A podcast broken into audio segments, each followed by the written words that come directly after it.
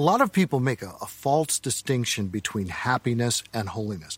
What we see in Scripture in Revelation 20, verse 6, is happy and holy is the one who shares in the first resurrection. And actually, that is a translation of that Greek word makarios, which means happy. But most versions render this verse blessed and holy instead of happy and holy. Well, now you get what sounds like two holiness words. So you don't get that beautiful combination of happy and holy together. That's who we are in Christ. We are to be holy, and that makes us happy. We are to be happy in Christ, and we will be happy in Christ for all eternity. So holiness and happiness are fully, fully compatible. Second Chronicles 6:41 in the New Century version says, "May your holy people be happy because of your goodness." These are fully compatible concepts. And if you're walking with Christ, if you're enjoying a holy relationship with him, you're living a Christ-honoring, obedient life, it will not make you sadder, it will make you happier. Sadness doesn't come with holiness, sadness comes with sin. Sin is the source of all unhappiness. Therefore, holiness and happiness are fully compatible, and that's exactly how we should see them in the Christian life. We've gotten a false idea of holiness and happiness as somehow incompatible with each other. And there's a number of reasons for this. One is I think we actually associate sin with happiness. We think of, oh, let's go out and have a good time. And how do some people go out and have a good time? Well, they try to find moral standards maybe to violate. But that, that's not where true happiness comes from. So the Christian overreaction to that is to say holiness is a life that is separated from that happiness stuff we're just going to pray and read the Bible and have church and recite verses, and we're not going to be happy, but at least we'll be holy. We'll be set apart. Well, that's nonsense. There's not that distinction between the two. Holiness feeds into happiness, and proper happiness feeds into holiness, in which God is glorified. Galatians 5:22 in the contemporary English version says God's spirit makes us loving, happy, peaceful, patient, kind, good, faithful, gentle, and self controlled.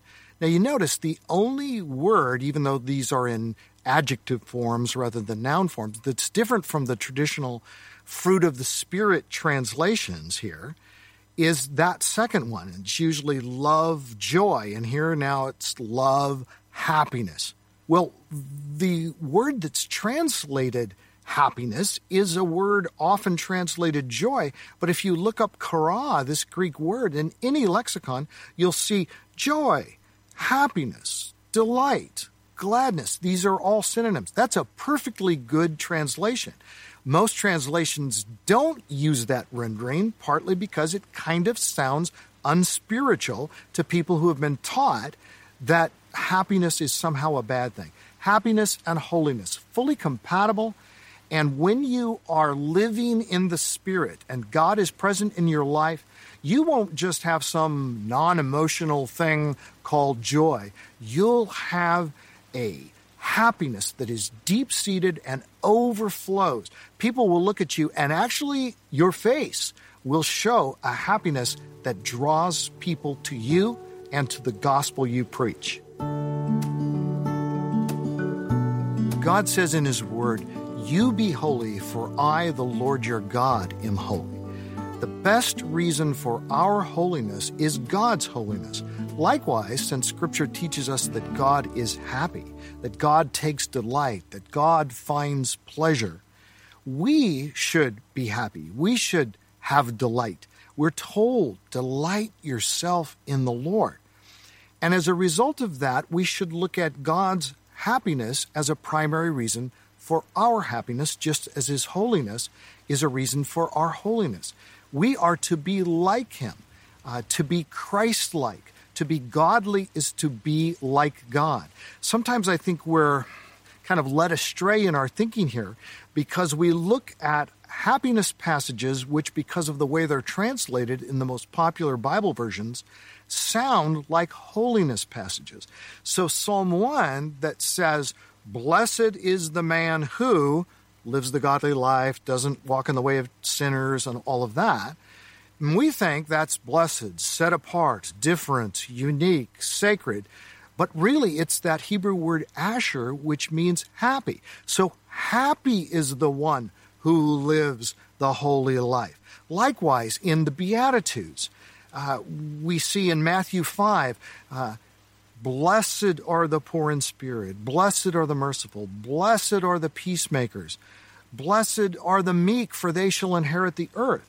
But the literal translation, Young's literal translation, uh, a version I don't normally recommend because it's it's too literal in certain respects, but it translates it as happy are the meek, for they shall inherit the earth. Happy are the merciful, for they shall obtain mercy. And even happy are those who suffer. Happy are those whom men speak evil against for my name's sake, for theirs is the kingdom of heaven. Well, when you hear that in English as blessed, you just think, yeah, these are holy people, because that word blessed now means that. I actually did a poll of over a thousand people on my Facebook page to say, what does it mean? What comes to your mind when you think of the word blessed? And the vast majority of people gave answers that indicated that it means some level of holiness. Like, you know, the Blessed Virgin Mary does not mean the Happy Virgin Mary, it means the Holy Virgin Mary in people's minds. So I think what we've got to do is come back to this and say, what was Jesus actually saying in the Beatitudes? What was David saying in the Psalms? When they used Asher and Makarios, they were talking about being happy in a context of holiness. They were talking about being happy in the midst of our holiness. But unfortunately, that's something that we lose in many of our popular English translations. A lot of people object to the idea of happiness from the point of view if you're seeking happiness, then you've got to be selfish. Eh, when in Scripture, we find some very interesting things when we look at some of the context of holiness and, and self sacrifice. In Luke 9 23 and 24, Jesus said, If anyone would come after me, let him deny himself and take up his cross daily and follow me. For whoever would save his life will lose it, but whoever loses his life for my sake will find it or will save it. Well, the bottom line of that is here's the way that you find your life. Here's the way that you save your life by giving up your life instead of trying to preserve it from the very beginning. So, in other words, if you do the holy thing, the sacrificial thing, uh, this noble thing for the good of others, you will actually find your life. You'll be a more fulfilled and happy person. Self forgetfulness is one of the things that studies have shown that is very important to a person's happiness. If they're going around all the time just thinking about themselves, life will never live up to their expectations. They'll never be fulfilled. they they'll never be thankful. They'll never really be happy. It's the entitlement mentality. If you think you're entitled to something, then you're not going to be grateful for it if it comes your way. When you think you don't deserve something, when you know you don't deserve it, then you look and see the grace of God in all the small and larger things He sends your way. A study was done in an office environment in which people were asked to name the most sacrificial people the people who did the most for others. And they were also asked to name the happiest people in the office. And sure enough, the people who sacrificed the most for the good of others, the team players, were also the happiest. Famous missionary to Africa David Livingstone was speaking to a group of students at Cambridge University he talked about how people considered him such a self sacrificial person. People would always talk to him about his great sacrifices in going to Africa and living in, in primitive conditions.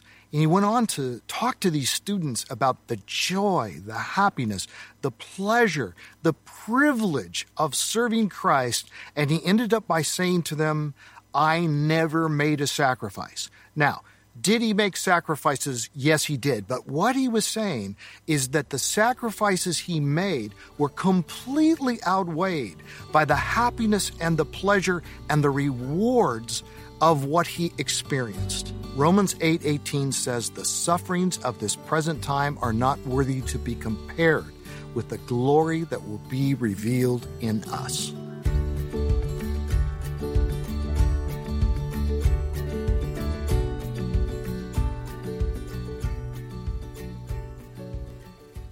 Well, that's interesting. Let's talk about it. I've come to find over the years that a lot of times when it comes to spiritual matters, we talk about topics, and when we're talking about them, we seem to be in conflict, but that's because the topic is seen entirely different by the people who are talking about it.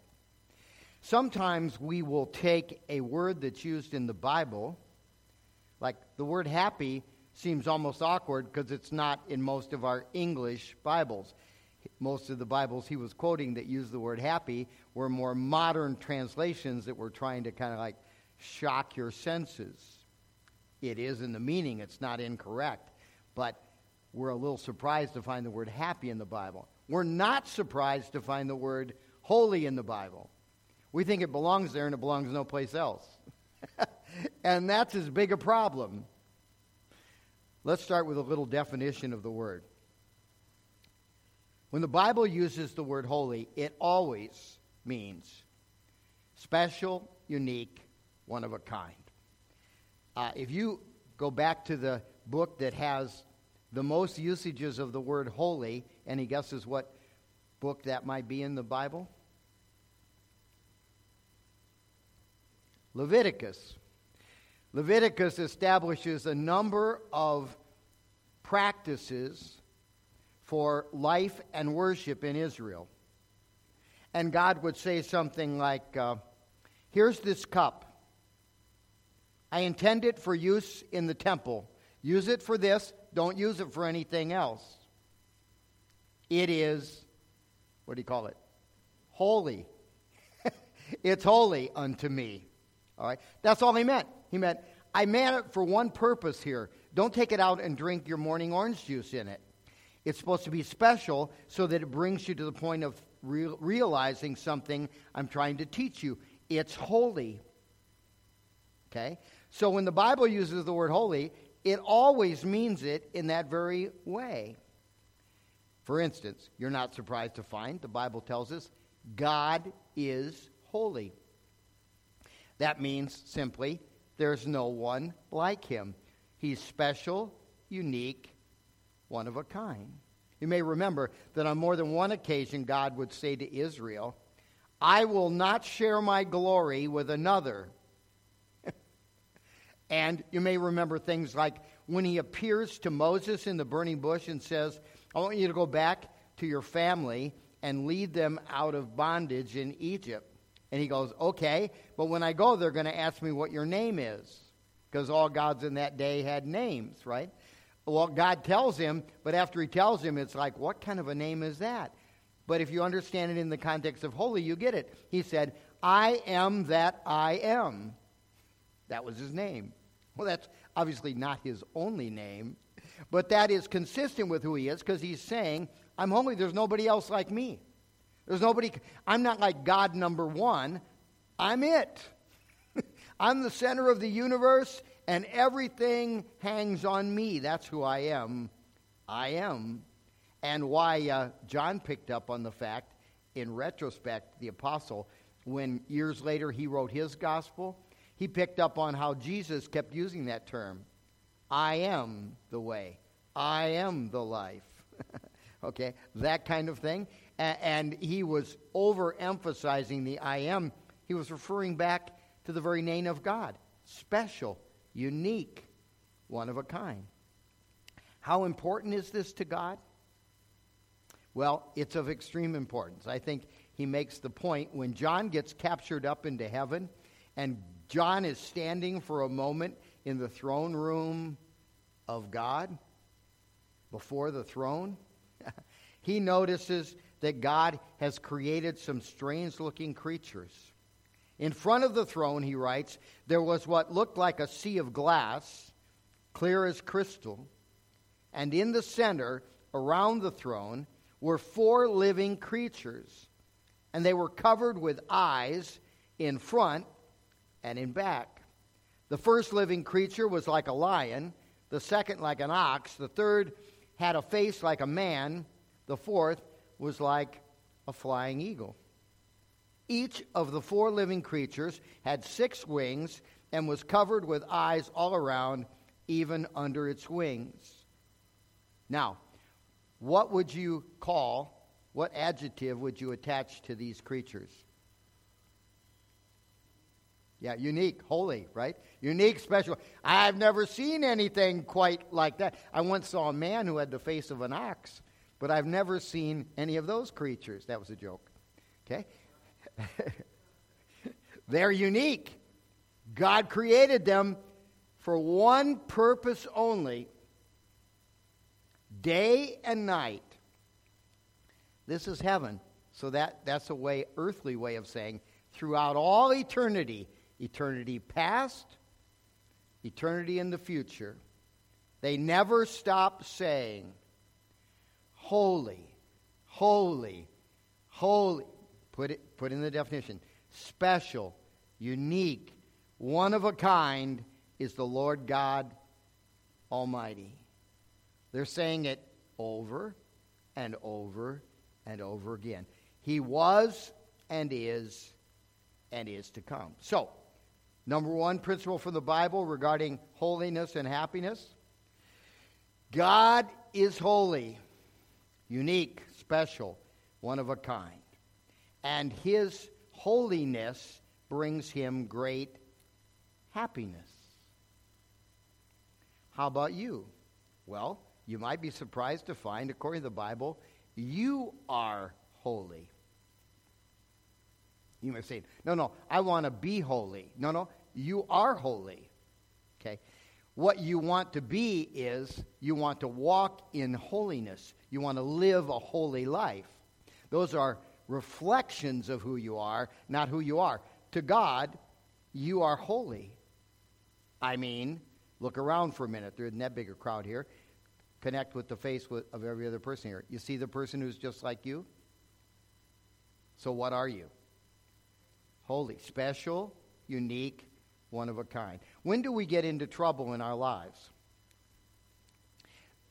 When we try to be like the person next to us, we say, "Oh, I got to dress like that. I got to look like that. I got to talk like that. I got." If you're a Christian, you're going to say this and you're going to do this. And we try to put you into a little box that makes us feel comfortable that's unholiness. You may remember Paul said in as he opened Romans chapter 12, he said, uh, "Do not conform to this world, but be transformed by the conformity is the great sin of humanity. When we forget, God made me special, unique. Be who you are. I think, uh, isn't that Matt Nagy has got that on his clipboard? You be you something like, like that, okay? And that, he's got a good point. So next time you watch a Bears game and, and cheer for them to stomp the Packers now that they don't have Aaron Rodgers and all that kind of thing, then just look for that. It's on the back of his clipboard when he holds it up. You be you. That's a message from God.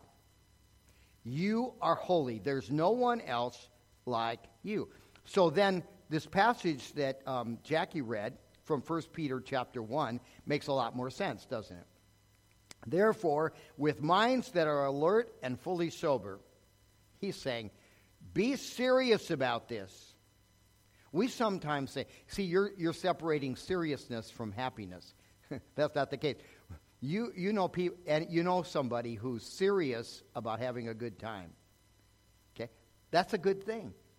If you're going to have fun, then have fun. Like if you ever went on vacation and took your cell phone with you and checked back with work every few hours, okay, you don't know how to be happy. That's no way to be happy, okay? you can be responsible and be happy at the same time. You can be holy and be happy at the same time. With minds that are alert and fully sober, set your hope on the grace to be brought to you when Jesus Christ is revealed at his coming. In other words, look forward to the happiest day yet to come. Then, as you think about your lives on earth again, as obedient children, do not, what's the word? Conform. Conform is the opposite of holiness, as he's going to introduce here in just a minute. Do not conform to the evil desires you had when you lived in ignorance.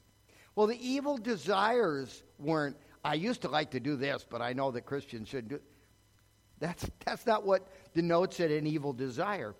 Are you doing that activity, participating in that activity, because it's a good and godly expression of who you are, who God made you to be? Well, that's holiness. Don't eliminate that from your life. On the other hand, if you were just doing it because you were trying to find happiness in something other than your relationship with God, something other than the life God has called you to, something other than the person God made you to be, in ignorance, that's a mistake. So he says, just as he who called you, who's that?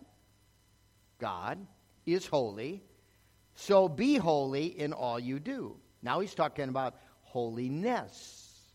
All right? And let me tell you how this is interpreted by 99% of the commentators, and they, I don't know where they're coming from because they've totally misinterpreted the word. Right? Does that mean to be like God? No. If, if holy means special, unique, one of a kind, and God is holy, special, unique, one of a kind, and you started being like God, then there'd be two of you, and neither one of you would be holy. Is that correct? Exactly. Just like God is who He is, just like God has as His nickname, I am who I am, that should be your nickname. What's your goal for life? I want to be who I am. I want to be who God created me to be, and who God designed me to be, and who God has called me to be, and who God saved me so that I could be. you see, that was the problem, is that once sin took grip of you, that's when conformity became an issue, wasn't it? No longer did you say, uh, gee, I wonder if it would be a good idea if we upgraded our car. No, you just look over at your neighbor's driveway and go like, hey, they got a newer car. Think it must be time. What do we call that? Starts with C. Conformity. Okay? You, you put on your tie, you go like, hey, I like the way that looks. Oh, I don't think they're wearing that kind of tie this year. This is a this is a this is kind of a medium one, but this is a wide one, and they're wearing narrow ones now. I probably should no, you be you. Don't let the magazine cover tell you how you ought to dress. That's not holiness. Be who you are. Including if you go to church and go like, oh, they look really holy. Look at how they're dressed. That's them being them. You be you. Be holy in all you do. For it is written, Be holy because I am holy. So when it says be holy because God is holy, it's not saying be like God. It's saying, like God is holy, you are holy. And like God never does anything inconsistent with who He is, stop doing things that aren't you. Stop trying to be who you're not. Because God is holy he always behaves in a manner consistent with who he is. Never does other than that. God never wakes up in the morning. Well, he doesn't wake up in the morning, but if he woke up in the morning, euphemistically speaking, he doesn't wake up with regrets. Because that's where regrets come from. What you don't want to do is get to the end of your life and say, I was never who God created me to be. That would be a mistake. Because God is holy, He always behaves in a manner consistent with who He is. Psalm 91 says, Exalt the Lord, worship Him, for He is holy. All you need to know about God, really, is He is holy. No one like Him. Because you are holy, Everything God makes is holy. Imagine you're the cup for usage in the, in the uh, tabernacle or temple. God's saying, I made you for this. I didn't make you for that. I designed you to live and think and act and relate this way.